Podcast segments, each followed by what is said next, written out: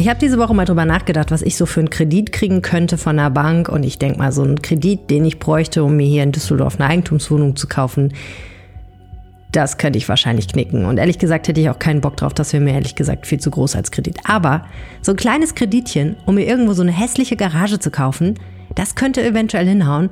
Und wie ich gelernt habe von meinem guten Kollegen Uwe-Jens Rühnau, wäre das gar nicht so eine blöde Investition. Über die letzten zwanzig Jahre hat sich der Wert dieser Garagen unfassbar vergrößert. Mehr dazu gleich hier. Außerdem sprechen wir darüber, wie man Geld sparen kann, statt es auszugeben. Zum Beispiel, indem man sich ein sogenanntes Balkonkraftwerk installiert. Also eine kleine Solarzelle, die irgendwie am Balkon oder an der Hauswand hängt und die dann Strom in meinen Haushalt einspeist, den ich dann wieder verwenden kann, um meinen Kühlschrank zu betreiben. Dafür gibt es Förderungen von der Stadt. Seit neuestem auch richtig viel Förderung für bedürftige Haushalte. Und wie das alles funktioniert, darüber reden wir auch gleich. Und dann wenden wir uns den schönen und weniger ernsten Seiten des Lebens zu. Ausgehen in Düsseldorf, Restaurants, es gibt jede Menge und auf dem Restaurantmarkt bewegt sich gerade total viel. Der eine Koch wechselt von X nach Y, der zweite macht seinen Laden dazu und an einer anderen Stelle wieder auf. Irgendwelche Gastrokonzepte kommen neu dazu. Also es tut sich eine Menge und meine Kollegin Brigitte Pavetic hat sich das mal genau angeguckt und wir sprechen ein bisschen über die Trends in dieser Stadt. Mein Name ist Helene Pawlitzki, ihr hört Folge zweihundertvierundvierzig dieses Podcasts und der Rhein steht bei zwei Komma zweiundachtzig Metern. Rhein-Pegel, der Düsseldorf-Podcast der Rheinischen Post. Herzlich willkommen im Rhein-Pegel-Podcast. Jede Woche sprechen wir hier darüber, was Düsseldorf bewegt. Mein Name ist Helene Pawlitzki. Ich kümmere mich bei der Rheinischen Post um die Podcasts. Und für mein erstes Thema habe ich einen großartigen Gesprächspartner. Sein Name ist Uwe-Jens Rühnau. Ihr kennt ihn als Düsseldorfer Chefreporter der Lokalredaktion. Hallo Uwe-Jens. Einen wunderschönen guten Morgen, Helene. Wir müssen ganz kurz ein bisschen über Hörerfeedback sprechen. Wir haben relativ viele Zuschriften bekommen.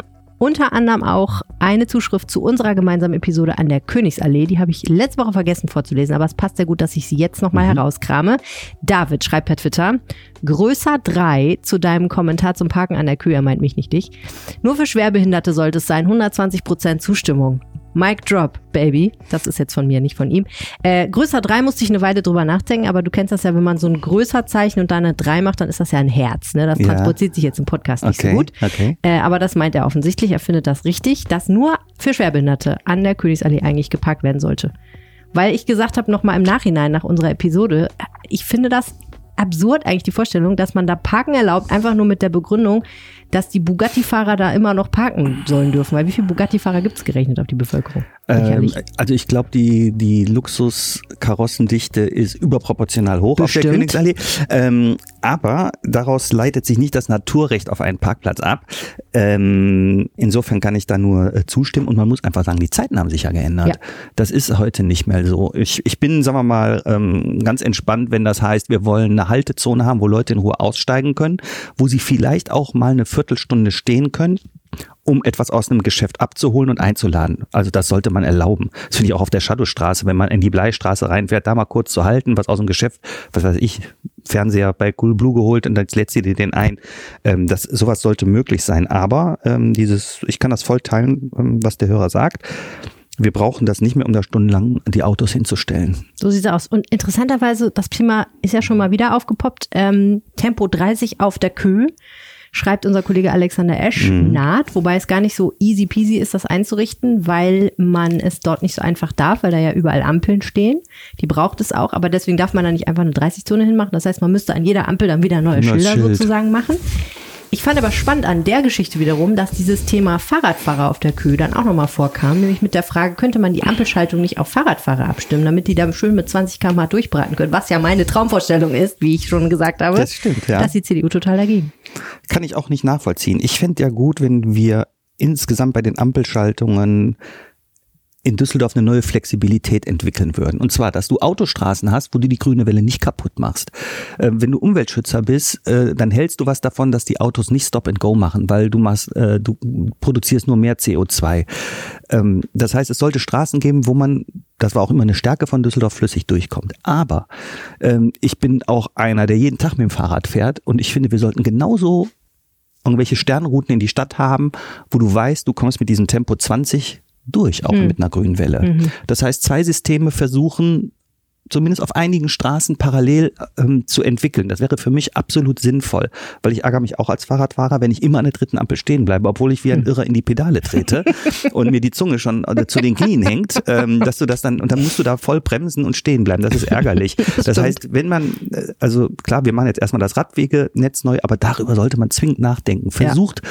wenn wir schon Velorouten machen und oder Radleitrouten, da auch mal ja, die Ampelschaltung anzupassen. Aber auch, ich genauso vernünftig eben die Autofahrer, lass die auch flüssig fahren. Ja. Aber den Vogel abgeschossen hat Peter Wieden von der I G Königsallee, der gesagt hat, er könnte sich auch gut Geschwindigkeitshuckel auf dem Radweg vorstellen. Ja, das vorstellen, fand ich auch stark. Das fand ich auch stark. Weil er nicht möchte, dass die Leute da runterbrettern. Das fand ich auch. Äh, also echt, manchmal denkst du wirklich, sehr spannend. Okay, spannende sehr Vorstellung. Spannend. Wahrscheinlich hat er lange nicht mehr auf dem Fahrrad gesessen. So. Wie wär's eigentlich mit Blitzanlagen auch? Für Fahrräder, ja. ne? Ja, wenn die, wenn die über zwanzig Kilometer pro Stunde fahren, klar. Ähm, Jetzt müssen wir noch drei, zwei Hörerschriften habe ich noch, äh, Hörer, Hörerzuschriften, sage ich immer so schön. Also mehr per WhatsApp hat sich Peter gemeldet, der erstens gesagt hat, ja, man sagt noch Programmkino, und zweitens hat er kurz bevor er die letzte Rhein-Pegel-Folge gehört hat, darüber sinniert oder lamentiert, wie viele Kinos in Düsseldorf nicht mehr da sind, und er war überrascht, dass wir im Podcast, Nico und ich, die Kinodichte als hoch bewertet haben. Es ging darum, dass es ja noch relativ ja. viele Programmkinos und auch drei große Kinos gibt sozusagen. Mhm. Also ich weiß nicht, wie es dir geht als altgedientem Düsseldorfer. Nee, das ist ja so. Der, ich find, das der sind viele Hörer Kinos. Hat recht. Das sind schon viele Kinos. Das waren mal viel mehr. Man muss die Multiplexe haben natürlich ähm, in Anführungsstrichen die früheren Großkinos oder normalen Kinos äh, gefressen. Ich bin ganz hm. oft im Residenz gewesen auf der Graf-Aller-Straße, wo jetzt dieser hm. äh, Club ist. Da waren fünf Kinos, das waren Krass. Premierenkinos. Ja. Ähm, dann ein Stück weiter die ähm, Richtung Bahnhof war noch ein großes mit drei Sälen um die Ecke. Das neue Rex, das war alles ja. toll, diese Kinolandschaft, die war super. Hm. Und äh, natürlich hat die gelitten durch die durch die Multiplexe. Insofern ja. hat auch, auch auf der Berliner Allee, das Berolina gab es, wunderbar, schräg gegenüber war noch eins. Also wir hatten noch viel mehr Kinos, auch echt mit Charme, Kinos, die hm. viel mehr Charme haben als die Multiplexe, aber das ist ja auch Verbraucherverhalten, und wenn die dann so. da nicht mehr hinrennen, sondern ins, ähm, ins Multiplex, dann sind die halt nach und nach geschlossen worden. Ja, apropos Verbraucherverhalten. Du als Genussmensch, Uwe-Jens, jetzt ja. bin ich sehr gespannt auf deine Meinung. Sebastian ja. schreibt, kurzer Kommentar zu der Nacho-Diskussion, Nachos oder Popcorn im Kino. Mein Go-To-Plan im Kino ist halb süß, halb salziges Popcorn. Bestes aus beiden Welten. Jetzt muss man dazu sagen, ich wusste nicht mal, dass es salziges Popcorn im Kino überhaupt gibt. Ich habe daraufhin gedacht, ich war so lange nicht mehr im Kino, dass dieses salzige Popcorn bislang komplett an mir vorbeigegangen ist. Stellt sich raus, es gibt schon ganz lange salziges Popcorn mhm. im Kino, und man kann sich das auch mischen lassen. Ja. Und jetzt kommt's aber. Jetzt kommt eine Kollegin, die mir gesagt hat, sie geht ganz oft ins Kino und isst auch ganz oft salziges Popcorn, sagt aber, der Knüller ist, du nimmst Nachos mit diesem Käsedip und süßes Popcorn. Und dann dippst du das süße Popcorn in den Nacho-Käse-Dip. Also ich muss sagen, das sind für mich Gipfel der Perversion. Wenn ich mal ins Kino gehe, dann gehe ich danach essen, gehe ich so. Weil ich meine, du bist komplett verklebt, wenn du sowas alles Natürlich, isst. Das ist der Witz. Und das ist, und das schmeckt auch alles gar nicht. Wenn man mal ehrlich ist, das schmeckt doch alles gar nicht. Du fängst damit einmal an, kannst nicht aufhören, alles klebt, und du sagst hinterher, warum habe ich das getan? Wie so ein Mord, oder? Das ist doch so. Hast. Ich war süchtig, genau. Statt, statt, ich weiß nicht, was mit mir, was Blut über mich gekommen ist, dass ich das, dass ich das getan habe. Also wenn man sich doch einen schönen Abend mal machen will und nicht permanent, wenn man da oft hingeht, okay, dann nimmt man halt das Popcorn. Aber wenn man jetzt, die meisten gehen ja nicht so wahnsinnig auf den Kino. Warum machen sie sich nicht einen schönen Abend? Das und, ist ein schöner Abend. Also und, komm, das kannst du jetzt nicht sagen. Das also ist ein du schöner kannst ja noch, was ich okay finde, du kannst dir so ein Salted Caramel Eis holen. Sowas oh, finde ich auch noch ganz gut. Aber die klebrigen dann und aber dann mit weißt, den Nachos. Du weißt, und, ach, wie unglaublich unbeliebt Leute sind. Mein, mein, mein Mann war ja lange, lange Filmnerd. Und er hat mir erzählt, dass bei Leuten, die gerne und viel ins Kino gehen, um die Filme zu sehen, sind die Leute, die rufen, die hier rufen, wenn der Typ kommt und sagt, möchte noch jemand ein Eis, bevor die, die Vorstellung angeht. Genau, die dann hier rufen, das sind die unbeliebtesten Leute im Kino. Das darfst du nicht machen, da musst du das Eis vorher holen. Ich habe gedacht, die Filmnerds, die machen dann nicht das, sondern oder, oder so andere Filmgänger, die haben vielleicht so eine kleine Klapppackung bei ja. und haben dann Butterbrote ja, da ja. drin. Nee, ich hab, war mal mit einer Freundin im Kino, die hatte sich den Sack, wirklich den Rucksack voller Proviant gepackt ja. und war gerade dabei, an alle beteiligten Freunde auszuteilen, und wühlte in ihrem Rucksack und rief, wer will einen Tri? Plastikpäckchen. In dem Moment, als der Typ vorbeikam und uns Eis anbieten das wollte. Das war ähm, relativ peinlich. Also ja, so viel zum Thema Essen im Kino. Wenn ihr uns was sagen möchtet zu irgendwas, was wir hier im Podcast besprechen, gerne auch zum Thema Nacho-Käse, dann könnt ihr das machen. Entweder per Mail an rheinpegel at rheinische Bindestrich post Punkt de, das kommt direkt in mein Postfach. Oder ihr werdet direkt Teil der Rheinpegel-Community, indem ihr eine WhatsApp schreibt an null eins sechs null achtzig achtzig acht vier vier. Dann könnt ihr mir direkt Feedback geben oder sogar Teil unserer Broadcast-Liste werden und ab und zu mal von mir hören. Ich werde euch Fragen stellen, ich werde euch Fotos schicken von mir und Uwe-Jens, wie wir hier aufnehmen vielleicht zum Beispiel. Und ähm, ja, ihr könnt uns natürlich jederzeit Feedback geben. So, was hat uns denn ansonsten noch diese Woche bewegt, Uwe-Jens? Das müssen wir jetzt auch nochmal besprechen. Ich finde mehrere Sachen spannend. Ich finde zum Beispiel spannend, dass ab Mittwoch, ab Mittwoch duellieren sich im Hyatt Hotel bei den W R Chess Masters die Großen der Schachszene. Um Himmels Willen. Das finde ich total faszinierend. Das, das sind total. Ja lauter junge Männer aus aller Herren Länder.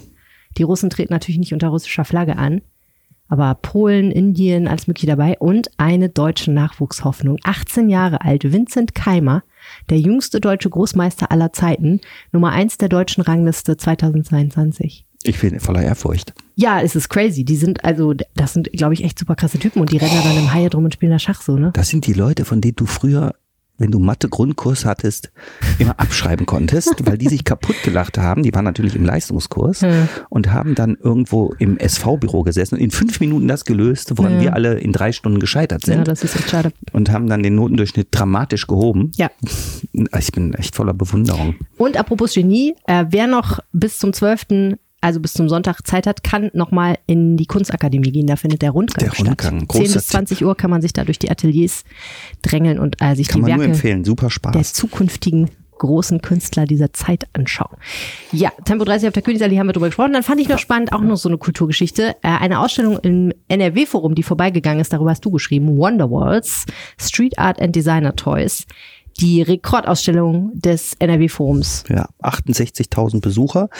Und äh, warst du den da? Rekord, ja, den Rekord hat gehalten Brian Adams und das ist ja. zehn Jahre her mit seinen Fotos. Krass. Der hatte einundsechzigtausend. Ey, für mich ist das voll der Sleeper. Ich habe das gesehen und gedacht, ja, ganz nett, aber muss ich jetzt nicht unbedingt hingehen? Und aber da sind alle hingegangen. Ja, warum? Es war auch eine irre Vielfalt. Also der der Selim Barol, der das der das sammelt, ähm, ist auch äh, auch so eine Art Nerd. Der hat da ganz früh mit angefangen und äh, die Künstler schicken ihm mittlerweile die Sachen schon einfach so zu und die rechnen, der kauft das dann auch alles und lagert das irgendwo ein und das war ja auch nur ein Teil seiner Sammlung. Krass.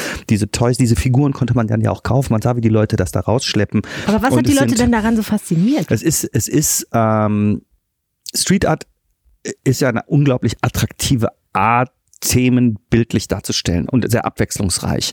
Und äh, einige Motive haben mich auch total äh, äh, an die Comicwelt erinnert.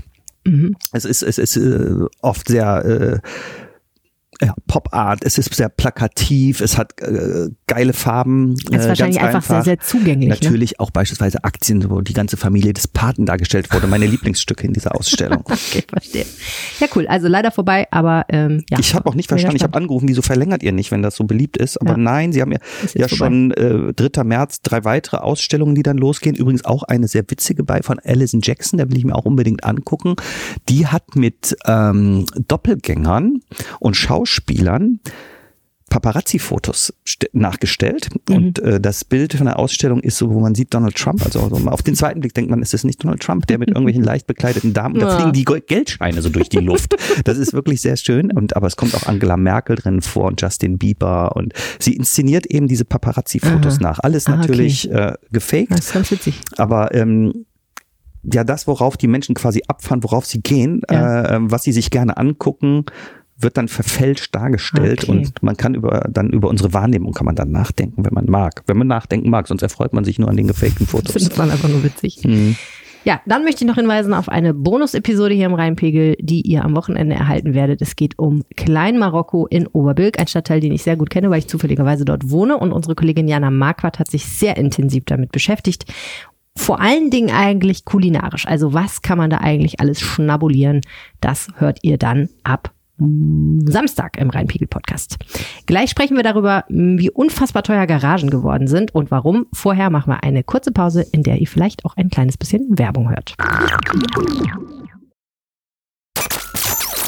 Und wir sind zurück. Uwe-Jens, ich plaudere mal aus dem Nähkästchen. Ich weiß, du bist kein Autobesitzer mehr, aber du bist Hardcore-Power-Carsharing-User inzwischen. Ja. Da erübrigt sich die Frage natürlich, was machst du mit deinem Auto, wenn du es nicht brauchst? Das ist aber eine Frage, die sich, glaube ich, viele Düsseldorfer stellen.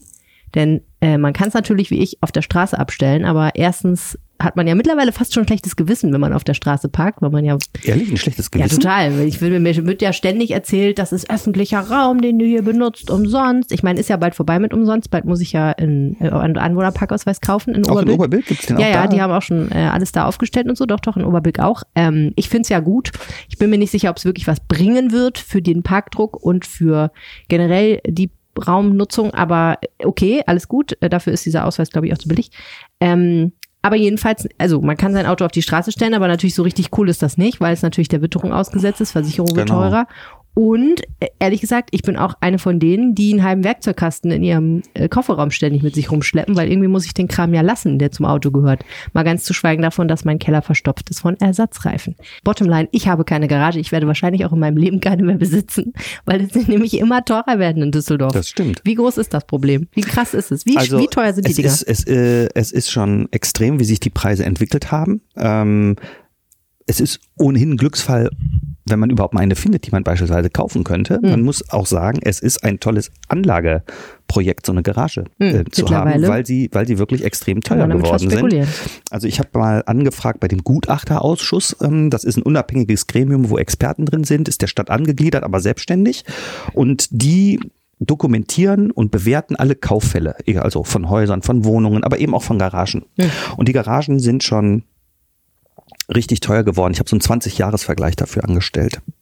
Ja, ähm, vor zwanzig Jahren, was kostete da so eine Garage äh, in der kommt City? Dann, kommt auf die Lage, genau, wenn man, nehmen wir mal City, da war so achtzehntausend ungefähr, zweitausendzwei, so der Durchschnittspreis, der Höchstpreis lag so bei einunddreißigtausend. Okay, wir reden jetzt von so einer Garage, so, ein, so eine einzelne Garage, die man mit kaufen so einer kann. Klappe so, vorne, Klappe wie man kennt. Auf zu und so, ja. und so weiter, also okay. So ganz klassische Garage. Ja.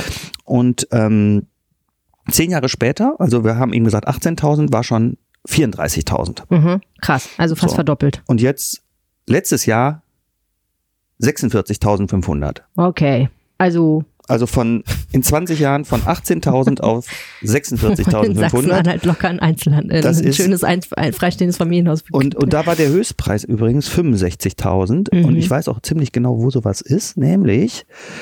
Da sind auch noch ganz viele zu haben, wer sein Geld unbedingt unterbringen muss, im Medienhafen in ah. diesen Zwillingstürmen, die da ah, okay. sind. Dieses Win-Win. Die haben Tiefgaragenplätze. Das ah. sind Tiefgaragenplätze. Achso, also das sind keine einzelnen Garagen. Beispiel. Aha. Du möchtest gerne eine vierundsiebzig Quadratmeter Wohnung kaufen und sagst, ach, ich habe ja eins Komma zwei Millionen übrig. Dann kaufst mhm. du diese Garage, aber weil du ja auch dein Auto unterbringen musst, kaufst du dir da für fünfundsechzigtausend Euro auch noch einen Tiefgaragenplatz. Wow.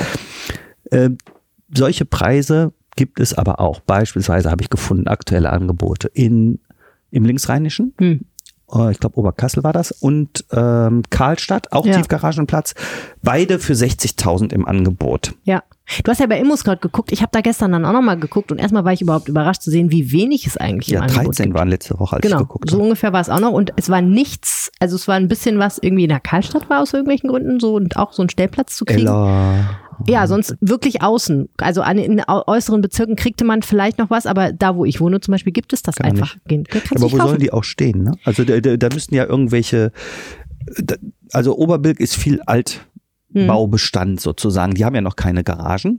Ja, da gibt es schon auch Garagen, klar. Aber Tiefgaragen aber Tiefgaragenplätze äh, eben ja. nicht. Die ja. hast du eben in Neubaukomplexen. Ja. Ja, ja, ja. Und davon gibt es nicht so wahnsinnig viele nee, in stimmt. Oberbilk. Ne? Das stimmt. Und im, im Linksrheinischen ist das beispielsweise schon anders. Da ja. sieht man öfter mal Tiefgaragen, ja, ja. Einfahrten. Ja, aber so einzelne Garagen, diese schrecklichen, hässlichen Dinger, äh, die gibt's ja schon hier und da, aber die sind ja offensichtlich, werden die nicht verkauft, weil wäre ja auch beknackt, sie zu verkaufen, wenn sie immer teurer werden. Also ein Beispiel, da habe ich auch gedacht, guck mal, es geht nicht alles. Also ich habe das jetzt über ein paar Monate verfolgt und da war ein Beispiel aus Bilk. Ja. Äh, da hat jemand die Garage eingestellt vor zwei Monaten ja. und da sollte die kosten achtundvierzigtausendfünfhundert. Das war so eine, eine Garage sechziger Jahre, die auch nicht so wahnsinnig breit ist, dass du da mit dem Sofetz links, rechts alles zerschrammt und äh, die sollte eben so viel kosten und wurde aber angeboten mit äh, sensationell. Sie hat so eine Steuerung, dass die von selber aufgeht und du hast einen Stromanschluss innen drin, also Licht ist drin. Das war dann der Luxus und mhm. deswegen achtundvierzigtausendfünfhundert. Da ist dann aber die Welt nicht drauf gesprungen und hat gesagt, ich will sie haben und jetzt gleiche Adresse, ich nehme an, es war die gleiche Garage, ich nehme es an, zehntausend weniger. Okay, also manchmal werden sie auch weniger wert. Aber generell ist es ja im Prinzip einfach eine Fra- Sache von Angebot und Nachfrage. Also die Nachfrage wächst, weil immer mehr Düsseldorfer ein Auto haben. Richtig. Wir haben ja auch schon hier im Podcast gesprochen. Mhm. Und das Angebot wird nicht größer, weil keine Nord- Garagen so viel gebaut werden. Vergleichsweise ne? weniger, also wir sind ja. immer mehr Menschen. Aber die Stadt sagt auch, wir wollen keine Garagenhöfe mehr bauen beispielsweise. Früher gab es sowas ja noch. Weil die hässlich sind. Weil die zu viel Platz verbrauchen. Okay. Und man lieber da ähm, ein Wohnhaus hinbaut. Ist okay, auch, verständlich. Kann man, nach, kann man nachvollziehen. Gut. Aber dann könnte man ja Tiefgaragenplätze bauen. Genau, und das soll ja auch geschehen, also bei, bei Neubauprojekten. Aber wenn die zentral gelegen sind, und das ist jetzt wieder genau der Punkt, dann sagt man, ähm, da ist ja das Ö P N V-Angebot in der Nähe gut, also musst du nicht den Stellplatzschlüssel erfüllen. Weil das ja auch das Gebäude viel teurer macht. Das sagen mir die Investoren auch. Wenn du jetzt hier in der Innenstadt eine Tiefgarage brauchst, dann äh, baust, dann kostet die vierzigtausend der Platz. Das, äh, das sind eigentlich Zuschussgeschäfte für die für die Entwickler und die wollen gar nicht so viele Stellplätze da unten verwirklichen. Hm. So, und die Stadt sagt auch, wir wollen gar nicht so viele Autos in der Stadt und da hm. ist doch auch die U-Bahn fährt da. Hm. Also musst du gar nicht so viele Stellplätze errichten. Gib uns lieber was Geld ähm, als Abschlag. Ablösesumme und wir bauen damit Radwege oder vielleicht auch mal eine Quartiersgarage. Das soll jetzt ein bisschen verstärkt geschehen. Ja, okay. Also ist es im Prinzip ein Mittel, um die Verkehrswende voranzutreiben. Richtig. Ich frage mich natürlich jetzt, funktioniert das? Ne? Weil nehmen wir mal an, es zieht jemand von, was weiß ich, Posemuckel nach Düsseldorf und zieht in so eine schöne neue Innenstadtwohnung. Wenn er vorher ein Auto hatte, sagt er dann, okay, ich ziehe um, dann verkaufe ich jetzt mein Auto, weil das brauche ich ja dann nicht mehr. Also ein paar werden das machen, viele nicht. Wir sehen das ja an den Zahlen, dass du sogar, also pro Kopf ähm, hast du mehr Autos als früher mhm. und die Zahl absolut der Autos in Düsseldorf ist stark gestiegen. Nochmal um dreißigtausend, vierzigtausend innerhalb von zehn Jahren. Und äh, die müssen ja irgendwo hin. Mhm. Und das ist, dann setzt man einfach auf diesen Verdrängungseffekt, der dann entsteht. Die Leute müssen gucken. Es gibt, es ist auch nicht so, dass es keine Tiefgaragenplätze mehr im Angebot gibt zur Miete. Mhm. Auch in Flingern nicht, wo ich wohne. Die Leute haben natürlich keine Lust. Die wollen natürlich nicht unbedingt für hundert Euro, hundertvierzig Euro, äh, sowas kostet das nämlich, ja, ja. Ähm, so einen Platz kaufen. Auch diese so. Quartiersgaragen sind teuer, ne? Da weiß ich jetzt gerade gar nicht, wie teuer da die Miete ja, ich ist. Ich habe neulich mal geguckt, ich natürlich nicht hundert Euro, das ist schon billiger, ja. aber so einen Platz musst du auch erstmal kriegen, das ist nicht ja, so einfach. Ja, und dazu kommt natürlich, also wenn ich drüber nachdenke, okay, dann müsste ich halt jeden, jedes Mal, wenn ich mein Auto brauche, zehn Minuten latschen. Ja, ja. So, ne? Genau. Und das muss ich natürlich wahrscheinlich sowieso, weil mein Auto nicht vor der Tür parken kann. Mhm. Aber manchmal hat man ja Glück und es steht doch vor der Tür. Dann würde ich den Wagen stehen lassen lange. Ja, ne, genau. Das ist, dann bewegt man ihn auch nicht mehr, weil man Angst hat, dass man den Parkplatz niemals wiederkriegt. Ich glaube ja, dass es wahrscheinlich wirklich auch noch eine Frage der Zeit ist, weil äh, wenn ich so drüber nachdenke, bei dir ist es ja auch so gewesen, bei mir ist es auch so, wenn dieses Auto, was ich jetzt habe, unkaputt, also wirklich kaputt gehen würde und ich könnte es nicht mehr reparieren, würde ich sehr darüber nachdenken, ob ich es nicht wenigstens mal zeitweilig ohne Auto probiere, um zu gucken, wie man sich das ja so testen macht. Mal. Ich man kann es ja auch testen, als Test. Jahr, vielleicht genau. kaufen wir uns doch wieder eins. Aber Eben, genau. jetzt erstmal ist es ein Test. Aber dann muss man sich mit diesem ganzen Kram natürlich nicht mehr rumschlagen. Das ist natürlich sehr angenehm. Also ja, ist so die Frage, aber ich finde, ich fand einmal spannend, dass man ja jetzt, wenn man, sagen wir mal, man kann sich kein, keine, keine Eigentumswohnung in Düsseldorf leisten, aber wenn man doch ein bisschen Geld über hat zum Spekulieren, könnte man sich auch eine Garage dafür ja. kaufen. Das sagen wir die Makler. Übrigens, das ist so beliebt auch, ja. weil das ist eine Anlage, wo du hinterher im Unterhalt, Unterhalt keine Probleme genau. mit hast. Ja. Auch mit dem Mieter hast du in aller Regel keine, da geht keine Wasserleitung kaputt ja. und nix. Du hast nur so ein Tor, was elektrisch ist. Ja. Das heißt, das Risiko ist absolut überschaubar und du hast eine sichere Einnahme. Genau. Ist eigentlich nicht schlecht. Mhm. Na gut, also das wäre nochmal ein Gedanke wert, fünfzigtausend Euro in eine Garage zu versenken. Ansonsten, wenn man mehr mit der Zeit gehen will, lässt man es bleiben. Und Wohnen wird ja auch teuer in Düsseldorf. Vielleicht könnte man ja auch die Garage hinterher in eine Wohnung umbauen. Eine Wohnung umbauen. Ja, man könnte auch so Slumlord werden und dann könnte man da so Leute einquartieren. Slumlord, das kam aber schnell über deine Lippen jetzt, das Wort. Ja, soviel zu diesem Thema. Vielen herzlichen Dank, Uwe-Jens Rühnau. Sehr gerne. Wir bleiben so ein bisschen beim Thema Betongold. Es geht allerdings mehr um Mieter als um Hausbesitzer. Hallo Julia Niemesheimer, schön, dass du da bist. Hallo, freut mich.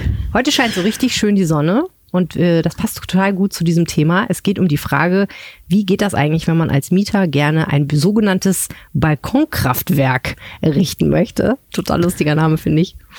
Genau, und zwar ähm, kann man als Mieter natürlich auch auf irgendeine Art und Weise Solarstrom nutzen.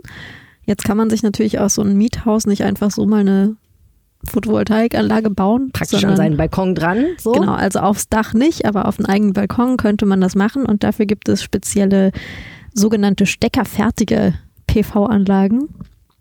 Steckerfertig heißt, dass man die eigentlich zu Hause dann quasi ans Naja, was eigentlich? Als genau, man da einen also, Stecker dran hat und man kann da sein Handy dranhängen. So. Da ist einfach, es ist kein Stecker dran, sondern das wird über einen Stecker ins eigene heimische ah. Stromnetz sozusagen eingespeist. Okay. Der Strom, der da entsteht. Mein Handy hängt dann an meiner normalen Steckdose genau, dran. Genau, dein okay. Handy hängt ganz normal an der normalen Steckdose und du hast halt einfach außen dein, deine kleine Solaranlage ähm, am Balkon oder an der Hauswand irgendwo ähm, und die leistet dann ein bisschen Strom und den kannst du nutzen für deine Haushaltsgeräte. Das kostet natürlich weniger Geld als vorher, weil man da natürlich Strom einfach von der Sonne bezieht. Das kostet nichts. Und schön ist auch, man kann ein bisschen was für die Umwelt tun. Genau, das ist so der Sinn dahinter. Ähm, im Endeffekt spart man, wenn es gut läuft und der, die Sonne gut scheint, ähm, zwischen achtzig und hundert Euro im Jahr. Das entspricht so ungefähr dem, was man verbraucht mit einem Kühlschrank äh, im, im normalen Haushalt so. Mhm. Ähm, und damit hat man halt die Möglichkeit, selber was für die Umwelt zu tun, im kleinen Rahmen sozusagen. Ja. Und also ich habe so gedacht, als ich das gehört habe, achtzig bis hundert Euro im Jahr, schon ganz nett, aber so richtig den Riesenunterschied macht es dann wahrscheinlich irgendwie doch nicht. Es ist wahrscheinlich mehr was für Leute, die sagen, ich will wirklich was für die Umwelt tun oder ich finde es irgendwie cool, dass ich das selber machen kann. So, ne? Genau, ich glaube, darauf kommt es eher an. ähm, mit einer richtigen P V-Anlage kriegt man natürlich mehr raus und kann sich auch autonomer da ähm, aufstellen.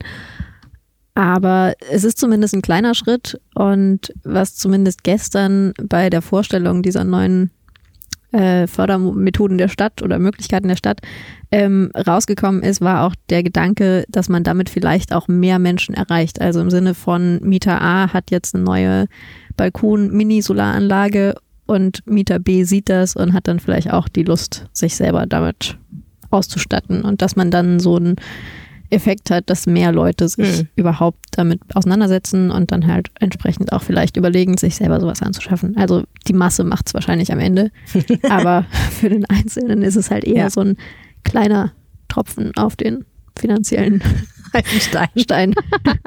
Also auf jeden Fall ist es ja so, die Stadt Düsseldorf fördert das ja schon seit einer geraumen Zeit. Man konnte sich ähm, bislang äh, fünfzig Prozent der Kosten von Anschaffung und Montage, denn das darf man natürlich auch nicht selber machen, dieser äh, Solarpaneele irgendwie äh, wiederholen. Bis zu sechshundert Euro waren es zuletzt für äh, ganz normale Haushalte. Jetzt gibt es, wie du schon gesagt hast, noch eine zusätzliche Förderung. Da kommen wir gleich nochmal drauf.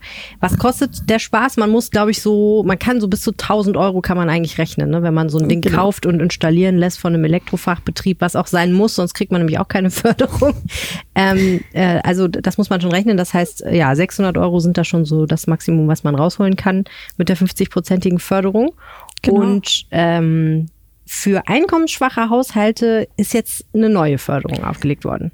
Eine zusätzliche, ne? Genau, die ähm, soll jetzt dazukommen. Ähm, die wird heute Nachmittag im Umweltausschuss noch besprochen und dort auch beschlossen. Also man ist da relativ positiver Dinge, dass mhm. es auch entsprechend äh, positiv beschieden wird. Heute ähm, am Donnerstag, genau. Heute am Donnerstag. Und äh, genau, da geht es darum, dass äh, die Inhaber des Düsselpasses, also einkommensschwache Haushalte, die halt entsprechende Sozialhilfen und Bürgergeld beziehen und sowas, ähm, dass die die Möglichkeit haben, solche ähm, P V-Anlagen, also diese Balkon, P V-Anlagen ähm, hundertprozentig gefördert zu bekommen. Das ist dann insofern möglich, als dass die Stadt achthundert Euro ähm, dazu schießt oder fördert und äh, die Postcode-Lotterie, äh, die durch die Bürgerstiftung Düsseldorf äh, mit ins Boot genommen wurde, nochmal zweihundertfünfzig Euro oder die zweihundert Euro, die dann fehlen, quasi zuschießt, damit mhm. das Ganze eine hundertprozentige Förderung wird.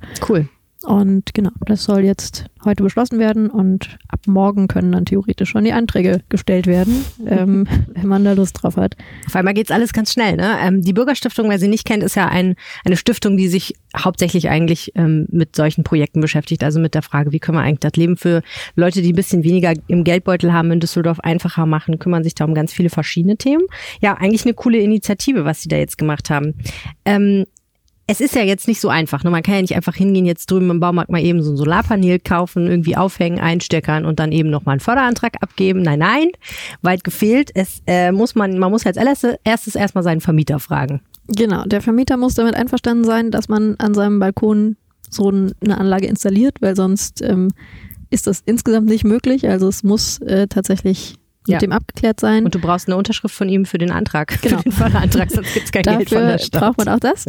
Und man muss halt auch, das ist halt auch eine Sache, die dann mit dem Vermieter natürlich abgeklärt werden muss auf eine gewisse Art und Weise, der Stromzähler muss ausgetauscht werden, weil halt der, der Strom, der generiert wird, der soll halt im Haushalt selber verbraucht werden und soll nicht mehr ins Netz zurückfließen. Und würde man das mit dem regulären Stromzähler machen, dann würde der theoretisch rückwärts laufen, je nachdem, welche Ausführung das ist.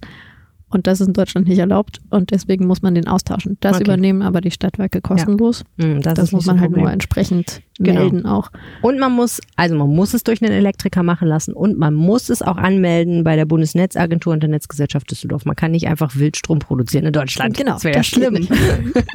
Man stelle sich das vor, wenn Leute Ein, einfach hier Strom von der Sonne beziehen. Das wäre, das wäre ja. ganz schön schlimm. Also mit anderen Worten, es ist schon, ich habe mir auch den Antrag mal angeguckt, du hast ja auch die Checkliste da gerade vor dir liegen. Ähm, es ist schon jetzt nicht so wenig, was man vorher bedenken muss und man muss so ein paar Dokumente parat haben, um sie zum Fördereintrag dazuzugeben. Und dann ist auch sehr wichtig, man muss den Antrag stellen und auf die Fördernummer warten, weil vorher, wenn man irgendwas vorher in die Wege leitet, dann kriegt man die Knete dafür nicht wieder. Das genau. ist auch ein bisschen ungünstig. Deswegen ist es ganz sinnvoll, auf der äh, Webseite der Stadt dann auch nachzugucken und sich diese Checkliste einmal anzugucken, was genau für Formulare notwendig sind, mhm. was für Voraussetzungen man braucht. Also schön ein Glas Wein einschenken, ganz tief durchatmen, sich die Liste mal angucken, keine Panik kriegen.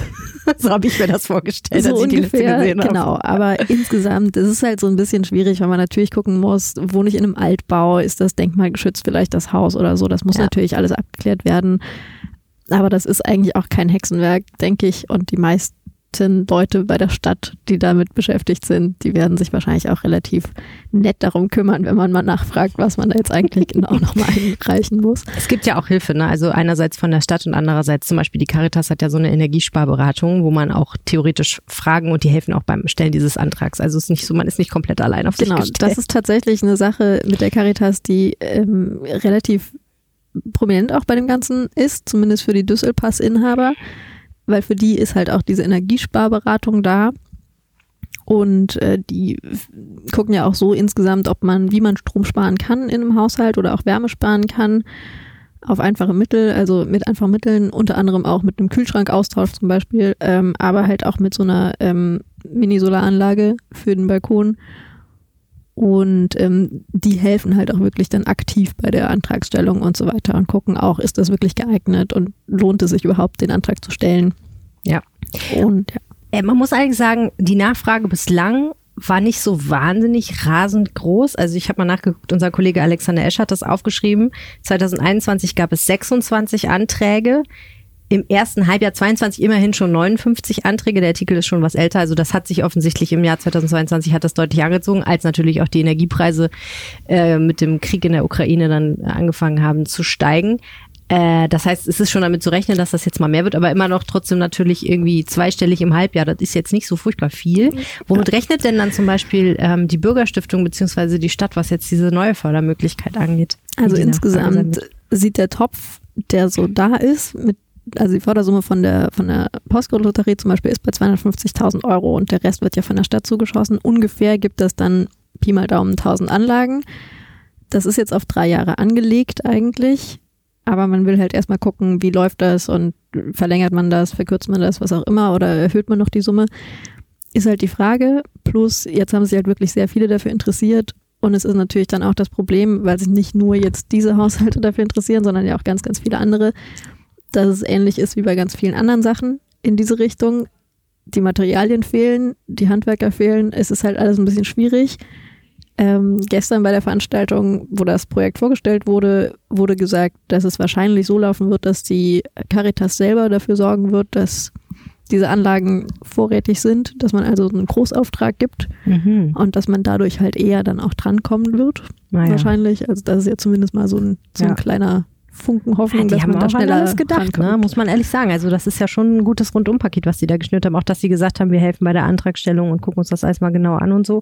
Ähm, ich glaube, in dem, in dem Antrag steht, man muss Ab Bewilligung hat man achtzehn Monate Zeit, das Solardings dann endlich an die Wand zu bringen und dann die Kosten einzureichen. Sonst hat man halt auch Pech gehabt. Also hoffentlich findet man in achtzehn Monaten irgendwann mal genau. einen Elektriker, der Zeit für einen hat. Gar nicht so easy peasy. Okay, äh, super spannend alles. Äh, ich frage mich trotzdem, ist das jetzt der große Wurf, was die Energiewende angeht? Also wir wollen ja bis zweitausendfünfunddreißig klimaneutral werden in Düsseldorf. Wird das mit tausend plus X Solaranlagen an Balkons, die irgendwie hundert Euro Stromkosten ersetzen pro Jahr, wird das, kann das funktionieren? Also ich glaube, das wird ein bisschen arg schwierig, aber ähm, es gibt natürlich noch viele andere Bemühungen der Stadt, ähm, da verschiedene andere Sachen zu fördern, also auch normale Photovoltaikanlagen oder Wärmepumpen und sonst was. Wenn da jetzt, wie eben schon gesagt, sehr viele Menschen mitmachen, dann wird es wahrscheinlich die Masse ausmachen, mhm. dass es dann wirklich auch sinnvoll ist. Aber insgesamt muss man wahrscheinlich an anderen Stellen anknüpfen und eher da draufsetzen, dass man auf diese Art und Weise irgendwie mhm. die Klimaneutralität herstellt. Nettes Gimmick, ne? So. Genau, also es ist eher sowas. Ja, und ich meine, für die Leute, die wirklich wenig Geld haben, sind hundert Euro im Jahr natürlich schon viel, ne? So, das ist ja schon ganz gut. Das stimmt. Und wenn man dann halt noch andere Sachen eventuell austauschen kann oder an anderer Stelle sparen kann, dann ist es zumindest finanziell auf jeden Fall eine Ersparnis für die. Ja. Ähm, aber insgesamt ist es halt eher sowas wie, wir haben was in der Hand, wo wir ein bisschen was steuern können und ein bisschen was einsparen können. Ja, so als einzelner Verbraucher. Es ist jetzt nicht der große Wurf als einzelner Verbraucher, wobei es natürlich wirklich wie bei allen anderen Sachen auch, sei es jetzt Mehrweg, ähm, Angebote, die man nutzen kann oder sollte. Hm. Wenn das keiner macht, dann bringt es auch nichts. Also es ist wahrscheinlich ähnlich wie da, dass man halt wirklich gucken muss, dass man so viele Leute wie möglich zusammenbekommt, die es auch wirklich machen. Na gut. Um dadurch ein Ergebnis zu erzielen, das ein bisschen zufriedenstellend ist. Ja.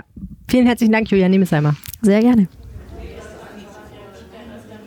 So, für das dritte Thema im Podcast bin ich zusammen mit Brigitte Pavetic an einem wunderschönen Ort. Die Sonne scheint durchs Fenster. Wir sind im Mutter-Ei-Café. Hallo Brigitte. Hallo liebe Helene.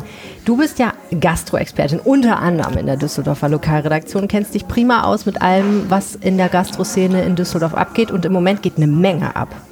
Das ist irre, was sich alles bewegt. Ich würde auch sagen, nimmst du auch wahr, ne? Ja. Also so überhaupt, ne? Du bist ja auch, liest ja nicht nur unsere Zeitung und, und guckst Internet und, und, und kriegst äh, so auch viel mit, weil du unterwegs bist. Also ist auch dein Eindruck, ne? Ja, ja total. Absolut, deckt sich damit. Und dann fand ich spannend, du hast ja nochmal einfach so eine, wie im Journalismus sagt man ja Sammeltasse aufgeschrieben, wo einfach, einfach mal so aufgeschrieben hast, was alles, der eine Koch geht nach da, das ja. da wird zugemacht, da wird was Neues aufgemacht, genau. Das Konzept ändert sich und so, ganz, ganz spannend. Ja. Da äh, dachte ich, wir reden einfach mal so ein bisschen über ein paar Beispiele, aber auch über so generelle Trends ja. in Düsseldorf, was sich so bewegt. Und wir sind hier im Mutter-Ei-Café, was ja Teil des Andreas-Quartiers ja. ist. Dieses Altstadtquartier, wo man wahnsinnig schick wohnen kann. Auch Hotels gibt es hier natürlich. Aber eben auch relativ viel Gastronomie. Das gehört alles mehr oder weniger so ein bisschen zusammen. Und hier können wir eigentlich gut anfangen. Ich glaube, im Mutter-Ei-Café verändert sich jetzt tatsächlich nichts. Das bleibt erstmal so, wie es ist. Aber sonst wird da eine Menge, ja. dreht sich gerade. Ja, schön. Ich kann das sehr gerne aufgreifen an der Stelle, weil da gab es vor ein paar Tagen eine Pressekonferenz, die auch, äh, glaube ich, lang ersehnt war von äh, ein paar Leuten. Vor allem von der Journalie, aber auch natürlich von den Düsseldorfern, und da wurde so ein bisschen eingeordnet, ne, was jetzt passiert mhm. ist, und wir sind hier eben, wie du schon sagtest, im Andreasquartier, und äh, es ist ja so, dass das hier schon ein sehr populäres ähm, Bauwerk ist, beziehungsweise auch Gastronomie-Ensemble im Herzen von Düsseldorf in der Altstadt. Und das ist ganz spannend hier im Andreasquartier, weil du hast das Mutter-Ei-Café, du hast eben auch, hier gucken wir runter, da ist dieses mallorquinische Restaurant. Das zwanzig Grad, um die, genau. Das zwanzig Grad, um die Ecke hast du noch ähm, The Mesh und daneben The Pity, das früher ja Café du Sommelier war, und ganz um die Ecke einmal rum sozusagen ist ja Franks, Franks mhm. Bistro und Franks Restaurant. Jetzt muss man schon fast sagen Ex, ne, mhm. weil das Ganze bekommt jetzt äh, den, oder hat den, den Titel verpasst bekommen, Embassy.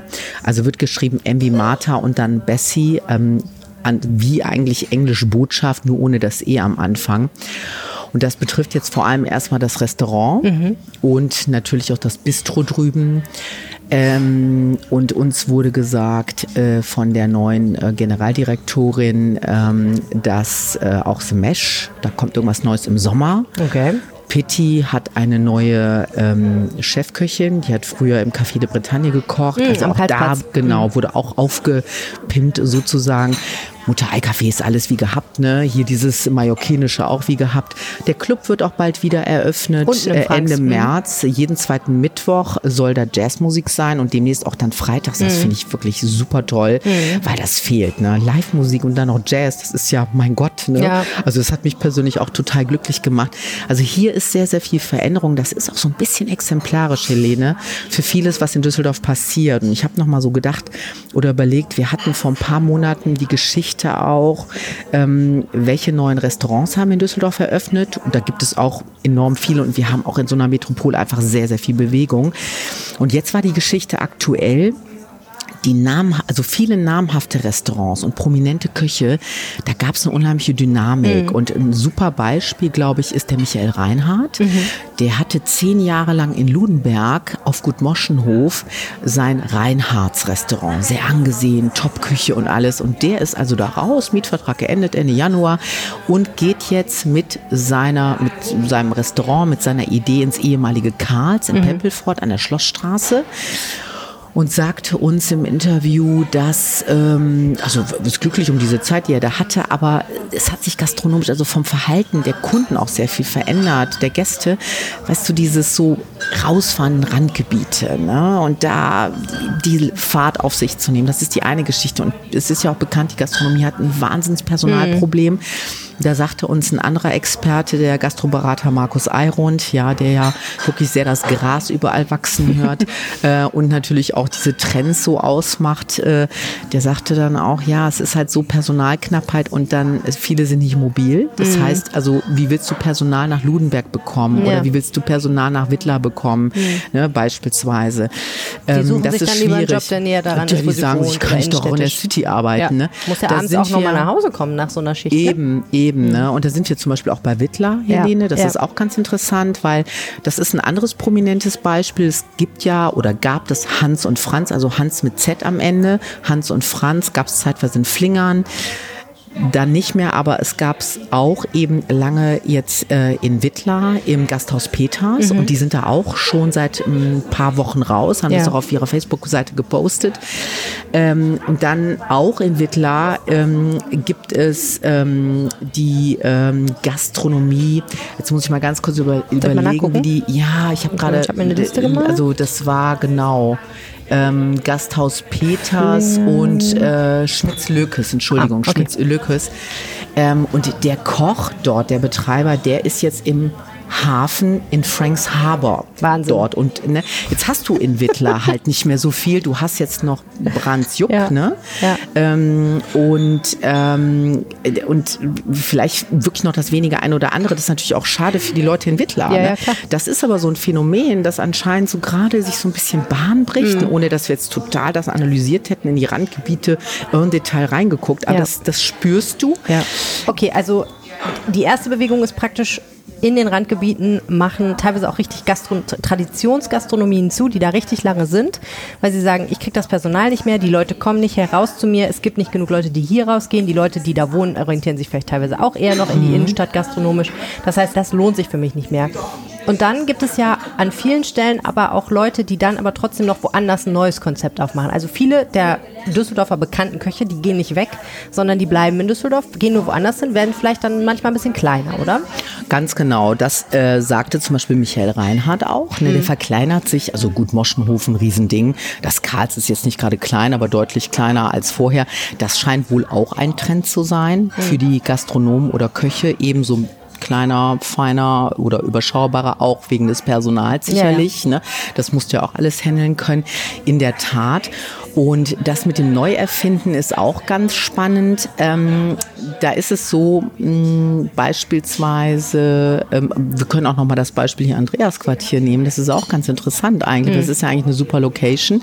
Und dieses Embassy-Konzept, das ist eine Neuerfindung, mit dem die jetzt an den genau. Start, mit einer sehr interessanten Karte, ja. mit spannenden internationalen Einflüssen. Ja. Ähm, total, total international. Ne? Total international, also wirklich ganz, ganz, ja, ganz interessant. Also ich war, war optisch auch sehr überrascht, als das so vorgestellt wurde. Ja. Ja. Also das ist sicherlich eine ganz tolle Idee. Eine andere total coole Idee, finde ich, ist ja, dass der Berliner Imbiss ähm, in der Innenstadt, ja, äh, ja Berliner Imbiss. Platz. am Graf-Adolf-Platz und das, das Motto da ist ja Pommes und Wein. Abgefahren. Ich meine, darauf muss man erstmal kommen, ich mein, findest du nicht? Ich bin Fan, ich bin Fan. Ne? Pommes und Wein, da kommen ja zwei Dinge von mir zusammen, die sollten eigentlich immer zusammen existieren. Aber so ein bisschen wie in Korea gibt es ja ganz oft so Restaurants Chicken and Beer.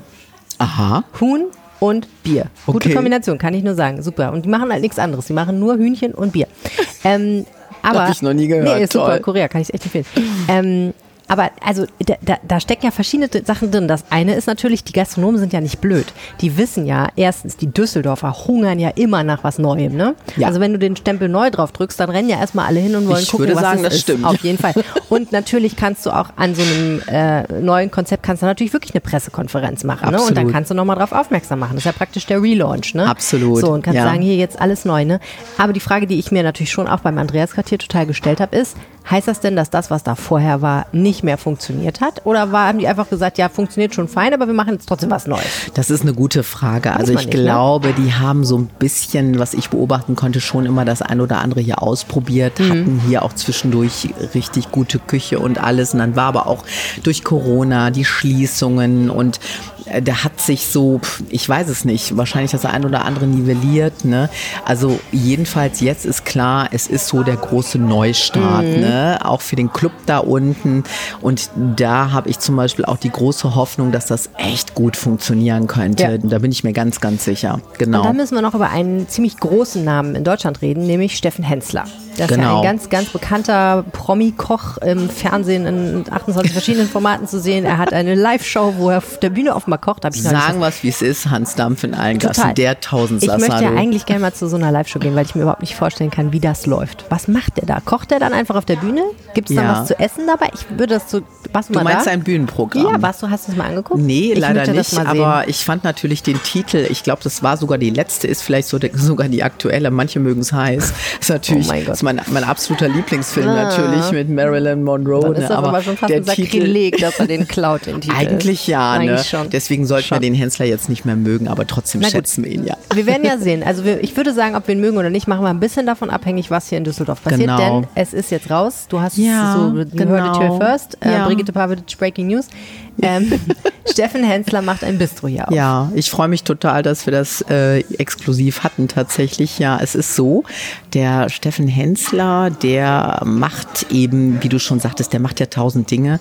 Ähm, der hat ja auch Restaurants in anderen Städten, vor allem in Hamburg, seiner Heimatstadt, und hat vor äh, wenigen Jahren den Lieferdienst äh, Go by Steffen Henssler gegründet mhm. mit Wahnsinns-Sushi-Kreationen. Da ist er so Anfang zwanzig einundzwanzig nach Düsseldorf gekommen, da gab es ein bisschen Bewegung. Am Ende war jetzt im Bohai in Neuss, hat dort produziert und geliefert. Aber es war relativ früh schon in der Welt, dass er ein Restaurant sucht. Und ich glaube übrigens, dass das Andreasquartier damals auch mal im Gespräch war. Hm. So, Fakt ist also auf jeden Fall, Mietvertrag in Neuss ist ausgelaufen. Es ist klar, dass ein Bistro in Planung ist. Und wenn ich das richtig gehört habe, aus der Branche wird in den nächsten Tagen die Unterschrift gesetzt. Ja, und dieses Bistro soll auch eine kleine Terrasse haben. Und geplant ist eben genau der Lieferdienst, den es jetzt auch schon gibt, aber mhm. es gibt auch vegetarische Produkte, vegane Produkte. Und ich glaube, wenn, wenn so meine Quellen das da richtig informiert sind, dann ist es so, dass du in so einem Monat, vielleicht in zwei Monaten das Ding schon eröffnen könnte. Und das ist natürlich eine dolle Sache. Aber und keiner es, weiß, wo es ist bislang. Es ist irgendwie in der Innenstadt, es ist in der Königsnähe, kann aber auch bedeuten in einer Seitenstraße. Ich weiß es noch nicht, es, ich habe es noch nicht rausbekommen, aber wir werden es äh, sicherlich bald erfahren, wenn die Tinte unter dem Vertrag trocken ist. ja. Und das ist natürlich eine dolle Sache. Ich ja. meine, und es gibt ja auch das Gerücht, das müssen wir aber wirklich erst noch mal recherchieren. Jamie Oliver wollte ja damals ein Restaurant ah. eröffnen in Düsseldorf, mhm. übrigens auch hier, mhm. ne? Andreasquartier Nähe, also hier. Ne? Und äh, es hat ja nicht geklappt, am Flughafen ist er, aber jetzt gibt es ja einen Neuanfang auch für Jamie Oliver mit diversen Gastrokonzepten.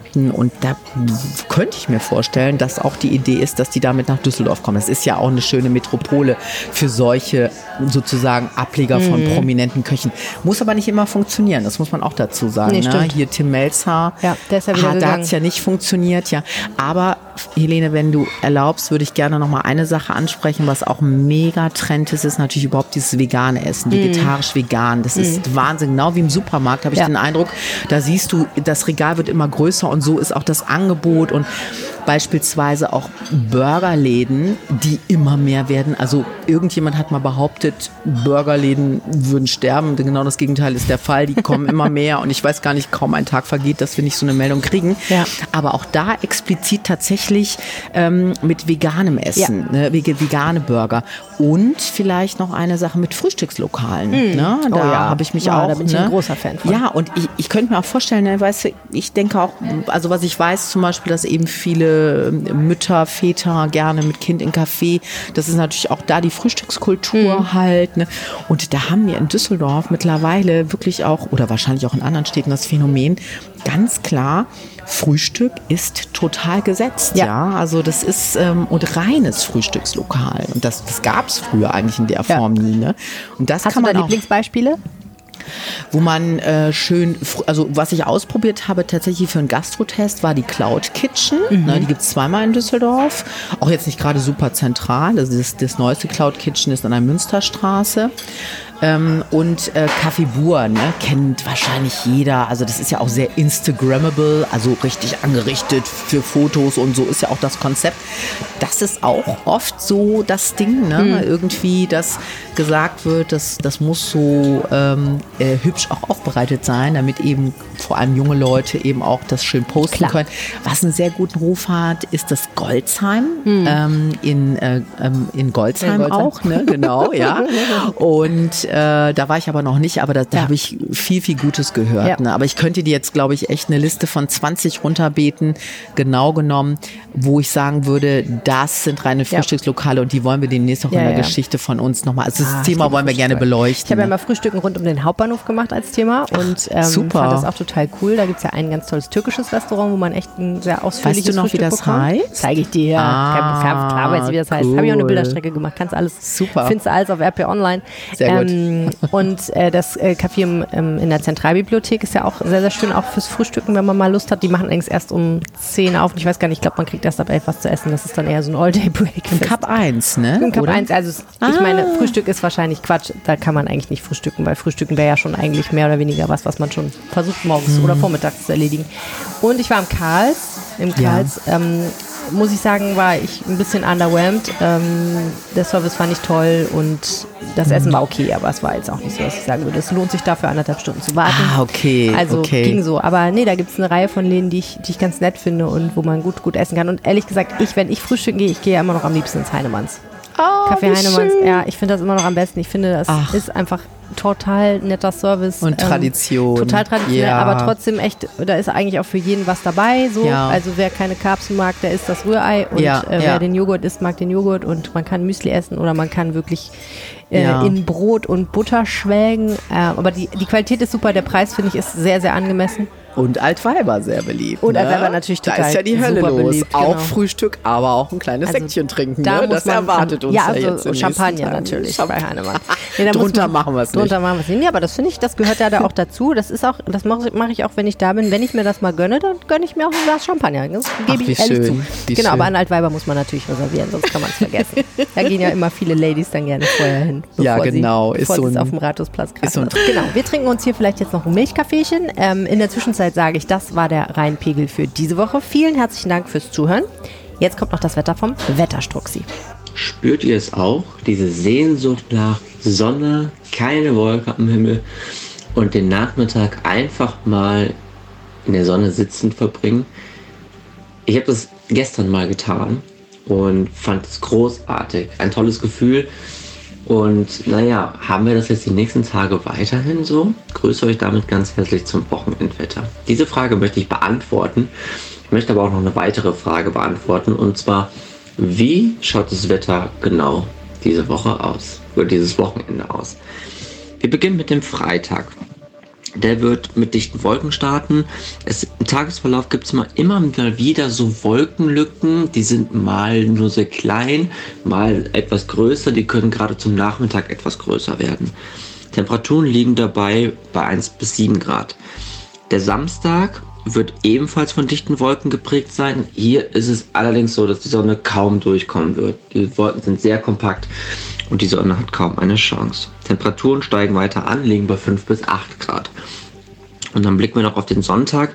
Der hat ein bisschen mehr Unsicherheit. Wir werden mit kompakten Wolken starten, beziehungsweise eher mit Nebelfeldern starten. Gerade in der Nacht zum Sonntag wird sich Nebel bilden und der wird sich sehr hartnäckig halten. Vermutlich wird die Sonne den ganzen Tag nicht damit fertig, diesen Nebel abzubauen. Vermutlich. Es kann aber sein, dass zum Nachmittag die Sonne dann einmal durchbricht und dann richtig da ist. Temperaturen liegen im Groben so bei sechs bis zehn Grad. Und jetzt möchte ich noch auf die neue Woche blicken, denn dort kann es durchaus sein, gerade zum Montag, Dienstag hin, dass wir ein ähnliches Bild bekommen, wie wir es jetzt die vergangenen Tage hatten. Also Sonne satt, wolkenloser Himmel mit dem kleinen, aber feinen Unterschied, dass die Temperaturen bis maximal zwölf Grad ansteigen können. In diesem Sinne wünsche ich euch jetzt ein schönes Wochenende und wir hören uns dann nächste Woche wieder zum Wochenendwetter. Also bis dann, ciao, ciao. Das war das Wetter vom Wetterstruxi, Jens Struck. Wenn ihr uns was sagen wollt, dann könnt ihr das machen. Ich habe schon gesagt, vorhin in der Episode per Mail an rheinpegel at rheinische Bindestrich post Punkt de oder ihr schreibt uns eine WhatsApp an null eins sechs null achtzig achtzig acht vier vier, gerne auch als Sprachnachricht. Ich freue mich, wenn ihr nächste Woche wieder zuhört. Ich freue mich auch, wenn ihr diesen Podcast weiterempfehlt an eure Freunde, eure Bekannte und alle, die Düsseldorf lieben. Vielen Dank fürs Zuhören. Tschüss! Mehr im Netz. Alle Nachrichten aus der Landeshauptstadt findet ihr auf r p Bindestrich online Punkt de Slash Düsseldorf.